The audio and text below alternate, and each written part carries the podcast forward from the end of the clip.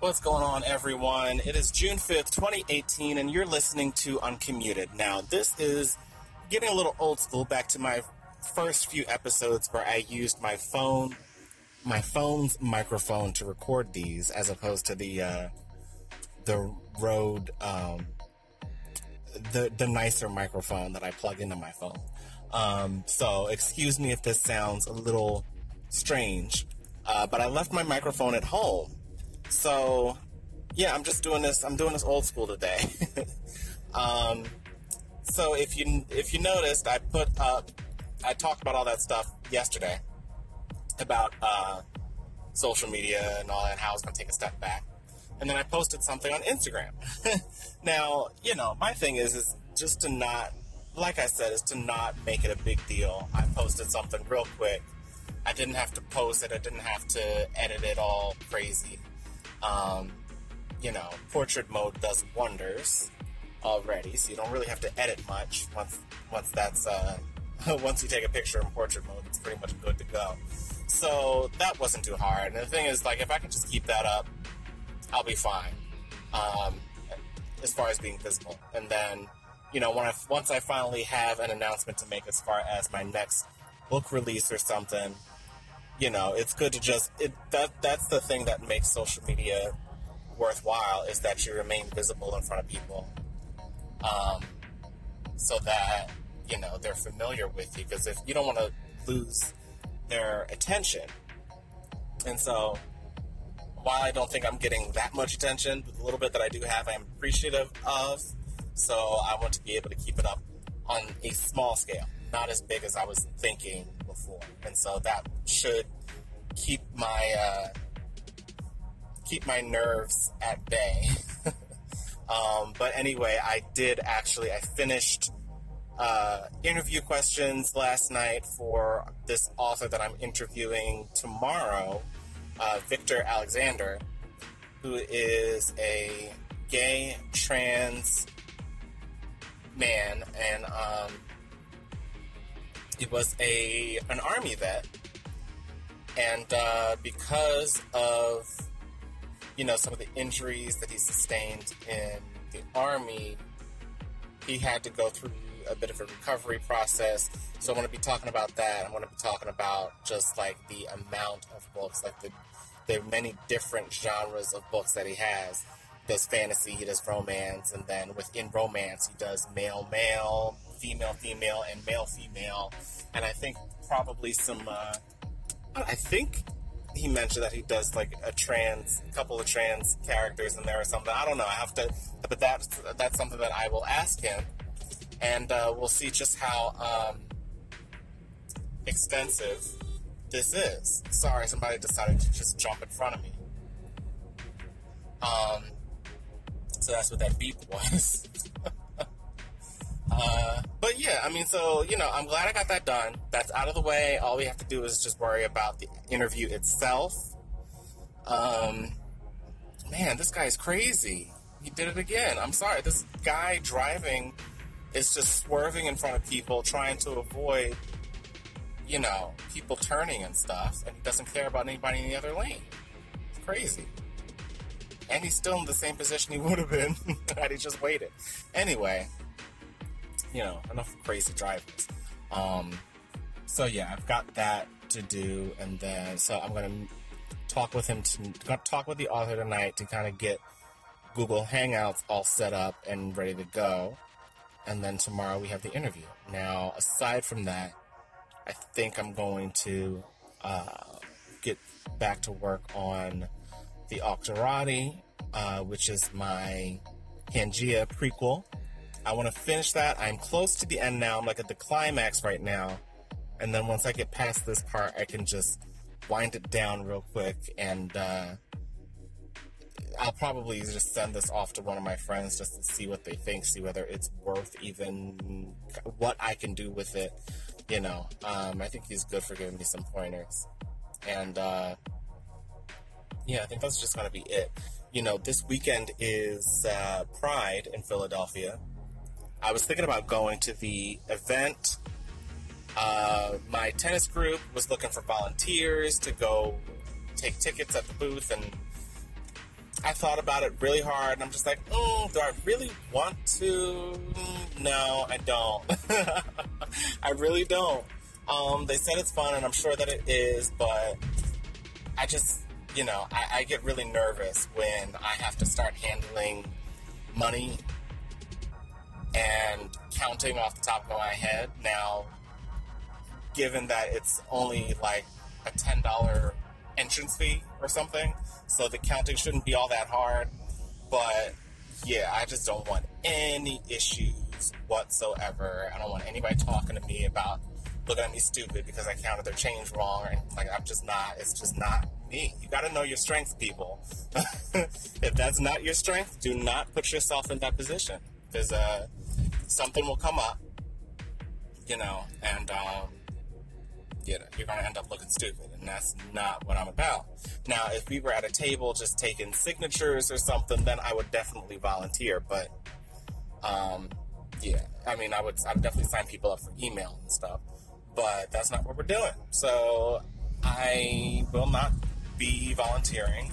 I don't even know if I'm going to be going to Pride. I have to see. I mean, if somebody wants to go with me, I'll go, but I'm not to go by myself. I just, I, you know, I just don't feel I've been there enough.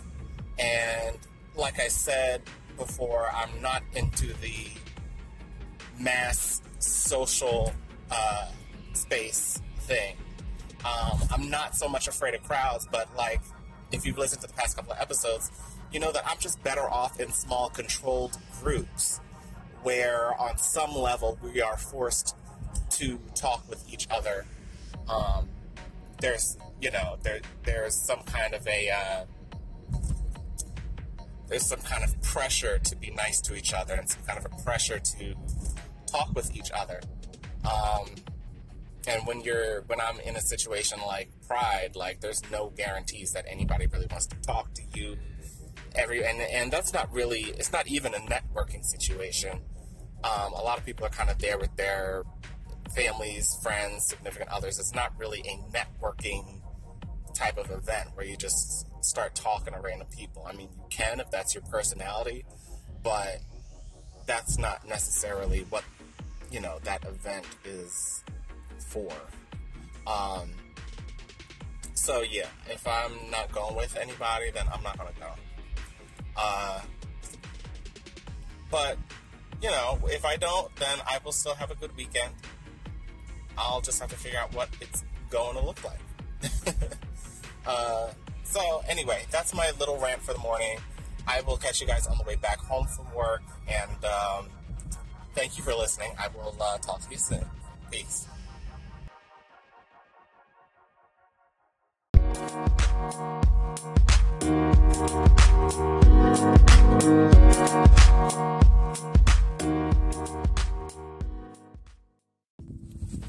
What's up, y'all? On my way back home from work right now, and um, I posted a an article or a reaction to an article um, earlier today that was about, you know, in order for writers to be successful, do I need a publisher?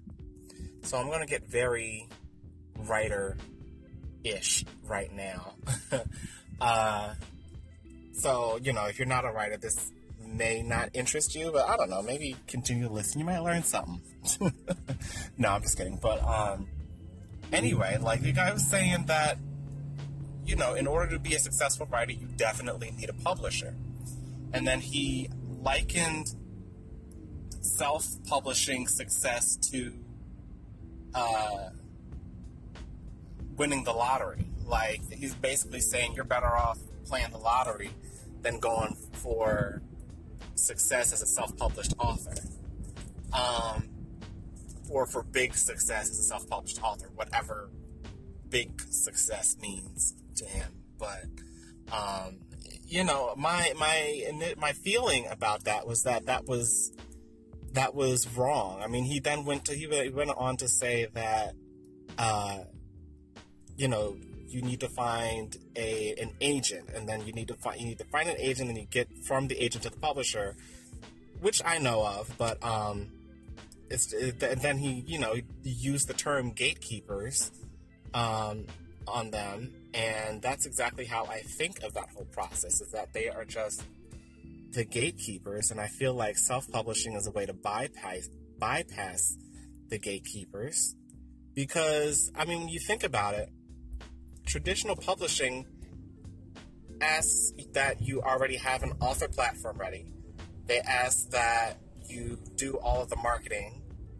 They don't want you to come in with a book that is unedited, you know, or they want you to have a, a publishable book from the time that they from the time you get an agent. Like you have to have by the time you find an agent. Like like forget about a publisher, but in order to even find an agent, you have to have a book that is edited to you know crazy high standards. Um, you know, it's not like you're gonna just there's somebody's gonna pick you up and they're just gonna work with you. I mean, that stuff only happens with people that they know are gonna sell books, like celebrities or um, something like that. Uh, forgive that sound. That was just my battery saying uh, 15% remaining. so yeah, I'll probably make the rest of this pretty quick. But you know, you basically do all the same things with traditional publishing that you do with self-publishing. Um, not that's not to say there aren't some advantages to to traditional publishing, because they do have some other. Uh, I mean, like once you get to the point of having a book deal and a publisher and you know an editor and all that stuff, that's all nice and good. But and they do a little bit of marketing, but it's not. It's basically the same thing. Um, and then there's the whole hassle of writing query letters and trying to trying to do that to to attract an agent and that's uh, that's a whole hassle. You could be looking for an agent for years. Meanwhile, the people who are self-publishing are, you know, on their second and third books already. You know, it's so. Now the thing comes into quality, or you know, but that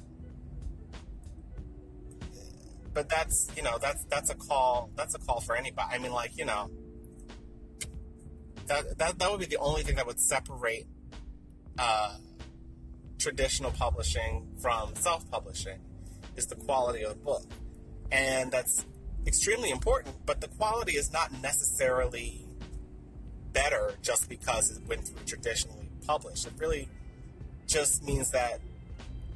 Um, I mean, you know, because as a self-publisher, you can make sure that everything is up to that uh, industry standard uh, before you self-publish. So it doesn't have to be an issue that way either. Um, so I, you know, the whole the whole thing about people going publishing right, like I don't speak about this much because I don't want to get people on uh, on my back about this, but I just I don't understand why people are still pursuing traditional publishing first if they're a new author. Uh, if they, I mean, you know, and like a brand new author with zero connections in the publishing industry, um, you know, an author who is, uh, who hasn't, you know, been published in a bunch of literary journals and stuff, um, an author from any kind of minority community, it's just, it's just that much harder to get past those gatekeepers. And so it's just hard for me to understand why people, and I, I mean, like, it's not hard for me to understand because I feel like a lot of people are going for the prestige of being a traditional, traditionally published author, of having, you know, the industry uh, leaders pick you and say this is a book worthy of everyone's time. Um, now, I don't ridicule anybody who's going for that. I mean, if that's what you want to do, then then go for it. But I just feel like the thing that makes most sense, at least for me, I mean, you know, I don't. I, I honestly, I don't know. I don't know how else? I don't know how else to say. It. I mean, it's just like the thing that makes most sense to me is just to go traditionally published, and then what if you find some success? I mean, not traditionally, self-published.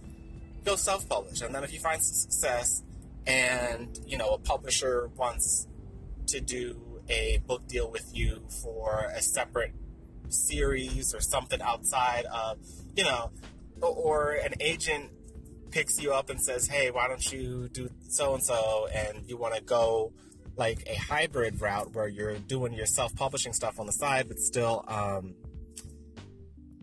but you're still you're doing the traditional route on the other side.